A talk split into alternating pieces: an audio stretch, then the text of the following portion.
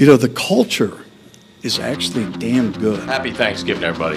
Hey, where y'all at? This is Trafalgar Square. Mr. and Mrs. North and South American, all the ships at sea, let's go to press. Have you been drinking? It was a good show, huh? During the workday, when you feel possessed by amorous intent, may I suggest that you suppress it? Hey! Hey! Hey! Hey! Hey, how you doing? Let's get in the conference room. I would like to invite everyone into the conference room. I would like to have a meeting in the conference room right now. I know for a fact that nobody in the Parks Department reads letters. Does everybody have to be crazy today? Now get me Sabian! SportsJourney.com radio network is on the air. Happy Hump Day as we put this one to a digital tape. It's the Bob Matthews podcast, and we are delighted that you're with us. Lots of stuff going on. Having a good Super Bowl week? Yeah, it just it doesn't seem the same this year, does it? I mean, we're all going to enjoy the game, but uh, Jay, you know, uh, tons of stuff to talk about today. Um, we will start going through uh, the Washington football team's hot stove league because tons and tons of rumors are swirling about vis-a-vis the quarterback race and who is going to be the QB one for next year, and so we got a couple of thoughts on that. But as always, we got to start with the Red Rockers, who are off today, getting ready to head up to New York to take on the Rangers tomorrow.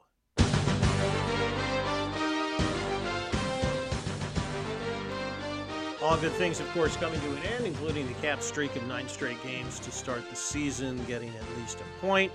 That by the wayside after the 5 3 loss Monday night to the Bruins. Capitals right now are in second place technically in the Mass Mutual East Division. They are tied points wise with Philadelphia, each with 15. Philly, of course, one more win.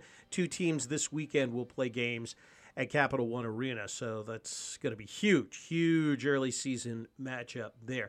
It will be interesting to see if and when Craig Anderson gets a start in goal. Uh, Vitek Vanecek, for obvious reasons, has taken every start since Ilya Samsonov went out. He was also named the Rookie of the Month for the first month of the season. So you got to like that. Definitely got to like that. And who knows? Maybe we got a good type of goalie controversy coming up when Samsonov gets back. Samsonov still in COVID protocol as of this taping, as is Evgeny Kuznetsov. Peter Laviolette saying after practice that both Justin Schultz and Connor Sheary are day to day. Speaking of Laviolette and practice, time for us to go behind the glass and get your exclusive locker room access with the boys. And as always, our exclusive locker room access brought to you by One Life Fitness. Go to onelifefitness.com. You can download a free day pass uh, that will get you in. You can use all of the facilities so you can see just how great they are. One Life Fitness locations throughout Virginia, Maryland, and DC. OneLifeFitness.com. All right, let us start with Peter Laviolette, the guy who has guided this team to this very, very strong start. And first thing we asked him after practice today uh, was, you know, how things are going here early on in the season, at least his impressions of it, because God knows it's been interesting yeah, we talked we talk about all those things on a regular basis. The game for me is not where I want it to be yet, um, not where the, the players want it to be. Um, there's there are good. You're right. I think the you know the the 60 minutes is what you're after. It's what we're after. Um, you know, the first period I thought we played really well, you know, compared to the first period against the Bruins the other night, and the second period was tight. I think it was two two chances each on the power play, two chances each even strength. The period that we talked about today was the third period, like you mentioned, and being up and you can't you can't just sit there and take punches. You've got to punch back. And so um, there was some there were some fluky things that happened on a couple of goals, but the fact that we were in the defensive end that much and we were taking heat and we weren't in the offensive zone and given heat, um, you're gonna you're gonna roll the dice. And so, um, you know, that was an opportunity to talk today and to teach and to show some things defensively where we could have been better and and try to learn from it and move forward. But with regard to the game, you're right. There, you know, we're still there's there's things that are popping up every game, and we work on them and, and try to get better. Practice time's been limited because of the injuries and the way we've had to use the lineup. But you know, we have a practice today. We'll have a good practice tomorrow. We'll head to New York. It, it, it is what it is what it is. This is the hand that we're dealt right now. You know, the uh, losing the guys uh, for ten days, fourteen days, and and even the even the repercussions from that of, of not being able to be on the ice and practice is is not ideal for a, a lineup, ideal for our team or ideal for their game. Um, the injuries that have happened of, you know, the, the, I guess the centerman being out of the two centermen being out of the lineup, like, but it is what it is, and our, we've got to we've got to win games. We've got to show up and compete and get the job done. And a lot of guys have stepped up and played really well, and we have been able to get points. And so there's a there's a mix of the questions that have been asked today where it's not the game's not where we want it to be. Um, there are things that we're doing well. There are lapses. There are things that we aren't doing well, and things that we can get better at. And regardless of the lineup, um, we're going to have to do those things because that changes on a daily basis. So um, we got, you know, we got to continue to teach and work on things, and um, it's it's a uh, there's some t- you know there's a lot of time from now to the end of the year where you need to have things dialed in and be ready and on point.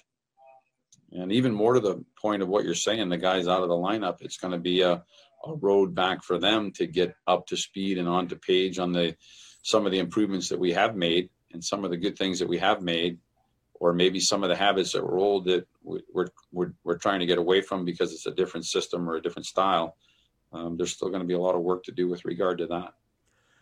It'd be easy for me to say well i, I like peter laviolette's you know approach to the start of the season. That's easy to throw your support behind it because of the fact that well hey they've gotten points in nine out of their first 10 games. So let me put it like this instead. I would say that it's worked. What Laviolette is doing has worked. I mean, it would be very easy just to say, hey, look, there you're not going undefeated in a hockey season. That's not going to happen. It was it was a loss. Eh, you just kind of move on with it.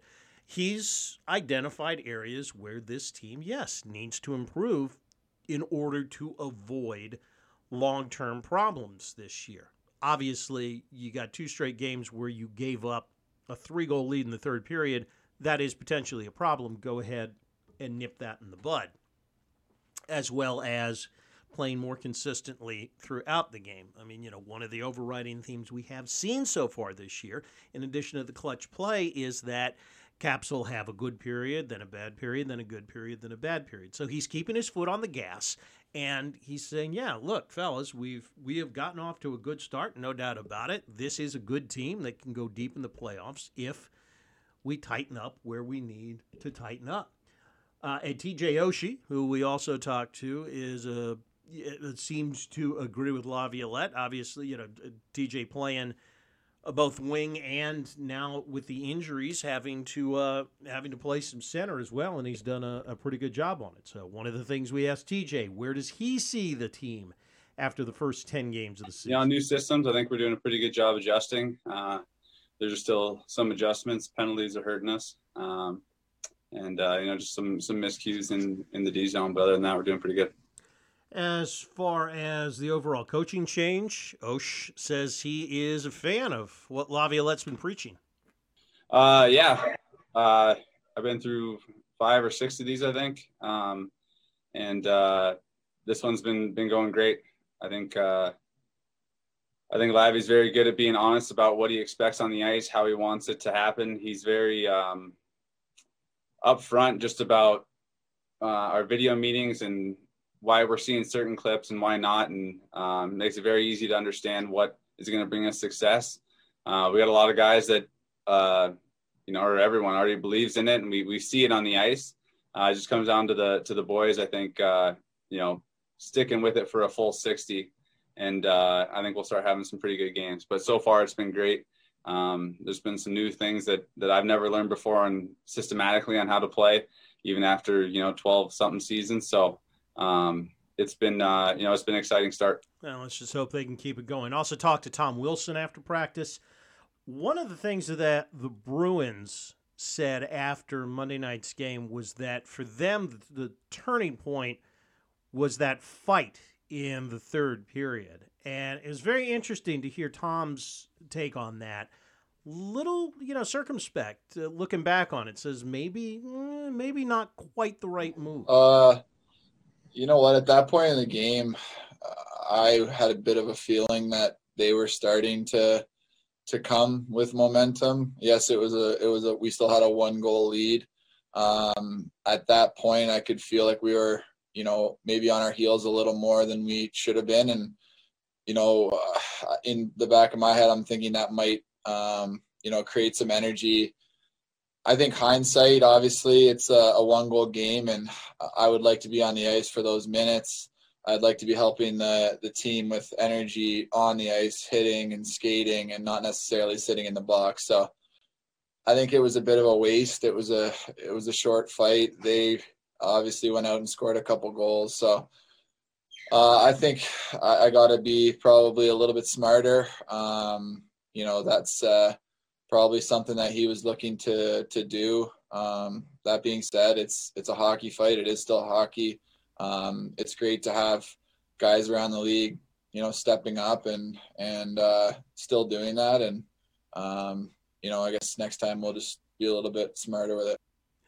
Uh, uneasy lies the head that wears the crown. You got to love Willie.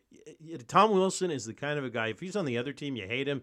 And if he's on your team, you absolutely love him. Because, hey, let's face it, he can hit, he can fight, and he can score.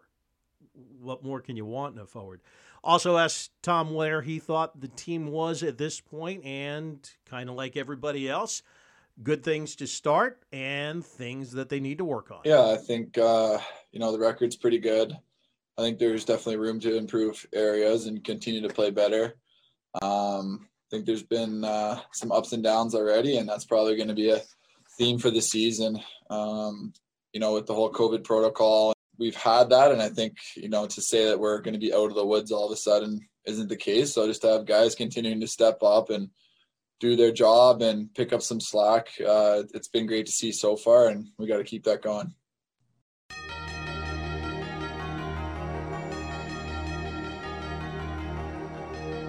All right, time to get out to Ashburn. By the way, we'll have some Super Bowl stuff later in the week. Hey, in this kind, this is the beauty of this kind of a format is you can kind of do whatever it is that you want. So, more quarterback news kind of making the rounds in the chattering class. Now that Matthew Stafford has been moved, now the attention turns to Derek Carr. That's the latest one that has some links to Ashburn. So, what I thought, I, what I wanted to do today, let's go through some of the options that are on the board for Washington. And I got to tell you, there are some pretty good ones, including one that a couple of weeks ago I would have said, nah, you're crazy. But when you look at it, more and more kind of makes sense. Now, earlier today, Twitter sphere lit up with Derek Carr involved in a possible three way trade between the Raiders, Texans, and Washington. And through that, the uh, Texans would wind up sending Deshaun Watson to Las Vegas. So the story goes. Uh, Washington would send two first round picks to Las Vegas. They would flip those for uh, you know for Deshaun Watson. Um, and I don't put a lot of stock into that. Number one, two first round picks uh, to Vegas is just way too high a price. I'm like, you know, yeah, come on. That's you know that, and you got to remember that's the one thing about Twitter is that um, people can, you know, sarcasm does not translate on the page. Uh, I mean, yes, hey, Las Vegas could absolutely, the Raiders could absolutely uh, call up Ron Rivera or Martin Mayhew now, I guess, and say, okay, hey, here's what we got. How about two first round picks? We'll give you Derek Carr. Yeah, they can ask for that. I just think it'll be a hard no. Now, that's not to say that there isn't some value in Derek Carr, because there is. Just take a look at his stats last year uh, 4,103 yards passing, 27 touchdowns, 9 interceptions. Completion percentage is 63 point, uh, 67 rather, 0.3%. Those are better numbers than Matthew Stafford, and he's three years younger. Derek Carr's just about to turn 30. There's room to negotiate there if you want to negotiate. Is he worth a first round pick this year? Maybe. Depends what else they would want. I wouldn't mind. I would love it if, say, they could send a second, you know, their second this year and a third next year, or two thirds this year and a second next year, something like that. Hey, you know, that's fine. But and a first round pick, I think I would like. I think I, I wouldn't mind it, although I think there are better options out there. And one of those options, and by the way, for those of you who follow our good friend Mark Bullock um, online, Mark had a breakdown of this guy who he likes, and I do too, and that's Marcus Mariota. Yeah, Marcus Mariota. Ironically, he is David Carr's backup, and he is obviously going to be cheaper, provided you know the Raiders want to trade him. And I would think you could probably they probably would. I, I believe he's on the last year of his deal. Now I know Mariota is thought of as somewhat of a bust, but was he really? And go back and look at 2015 was his rookie year. Tennessee wasn't very good, and they threw him to the Wolves. So let's throw out 2015. 2016, 17, and 18, guys got some experience. Game slows down. What happened? Well, Tennessee went 9 and 7 all three of those years 9 and 7, 9 and 7, 9 and 7. Made the playoffs as a wild card team in 2017. And you say, oh, well, you know, that's just barely okay. Uh, you want to compare that to some of the things Washington's had to work with at quarterback? Hmm? I mean, really, seriously, right now, would you take three straight nine and seven seasons, one of them being a playoff year? You got to remember where this team is at. And that's been the problem really for about 20 years now is this organization thinks it's better than it is. Now, things are obviously better than they were the day before Ron Rivera got hired. No doubt about that. Over the course of one off season, Rivera has transformed this organization into one that's on the come. I mean, nobody wanted to come here last offseason. Now, I think I think free agents are going to give it a second look. I really do. You've got an elite defensive line. You've got some intriguing pieces on offense, weapons wise. You need to you need more. But you got three intriguing playmakers in Terry McLaurin, Antonio Gibson, and Logan Thomas. You need more. And if, say, an Allen Robinson or another one of the top flight free agent wide receivers winds up signing in Washington this offseason, who knows? Also, you got to remember, getting back to Mariota, Titans offense was not exactly the greatest show turf on on turf back then. The talent around, uh, so it, it, it begs the chicken and the egg question that you have with every quarterback. Is it the quarterback or is it the talent around the quarterback? I mean, Mariota, for what he had, had completion percentages of 61, 62, and 68%. What happens if you give him a decent offensive line? What happens if you give him McLaurin and Gibson and Thomas and some free agent wide receivers? Who knows? However, if the price is right, I think it's an option that you have to look at. And then there is one that to me is becoming uh, more intriguing every day, as well as it is, as you can hear from the excitement in the background from the dogs. Justin Fields of Ohio State. Mm. He is not Dwayne Haskins 2.0. He's a lot more mobile, and that makes him a lot more valuable in today's NFL. 15 rushing touchdowns in 22 games over two seasons. Two seasons as the starting quarterback. He's got college experience, something Dwayne Haskins didn't have. So, do you move up to get him? Maybe you do is it worth giving up two firsts and uh, say a second or a third in 2022? Yeah, I think it might. Is. I think it might be. Again, a good contract, obviously a rookie contract. You don't, and unlike with Haskins, he doesn't have to get thrown into the mix. You don't have to throw him to the wolves right away. Sit and learn behind Alex if he comes back, Heinicke, Allen, whomever. This team is ready to compete for the division again next year, at least for the division, which of course is shaping up to be a grease fire again. Dallas is a mess. It's always going to be. The Giants apparently have concerns about Danny Dimes now, and I think we all saw the press conference with the Eagles' new head coach, and that's just going to be a disaster. So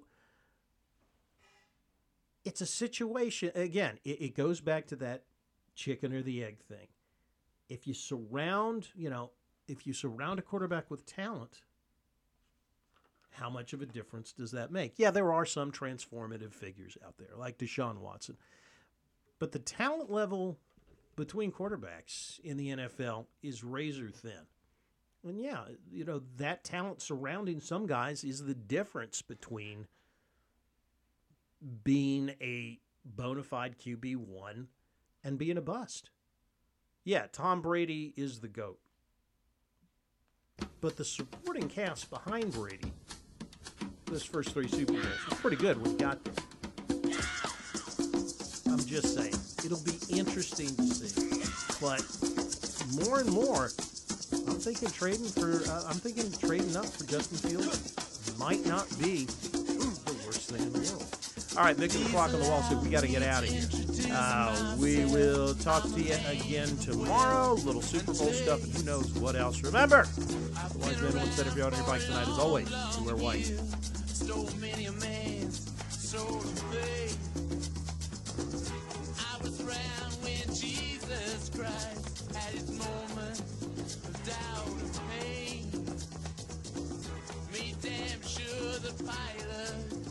washed his hands and sealed his face.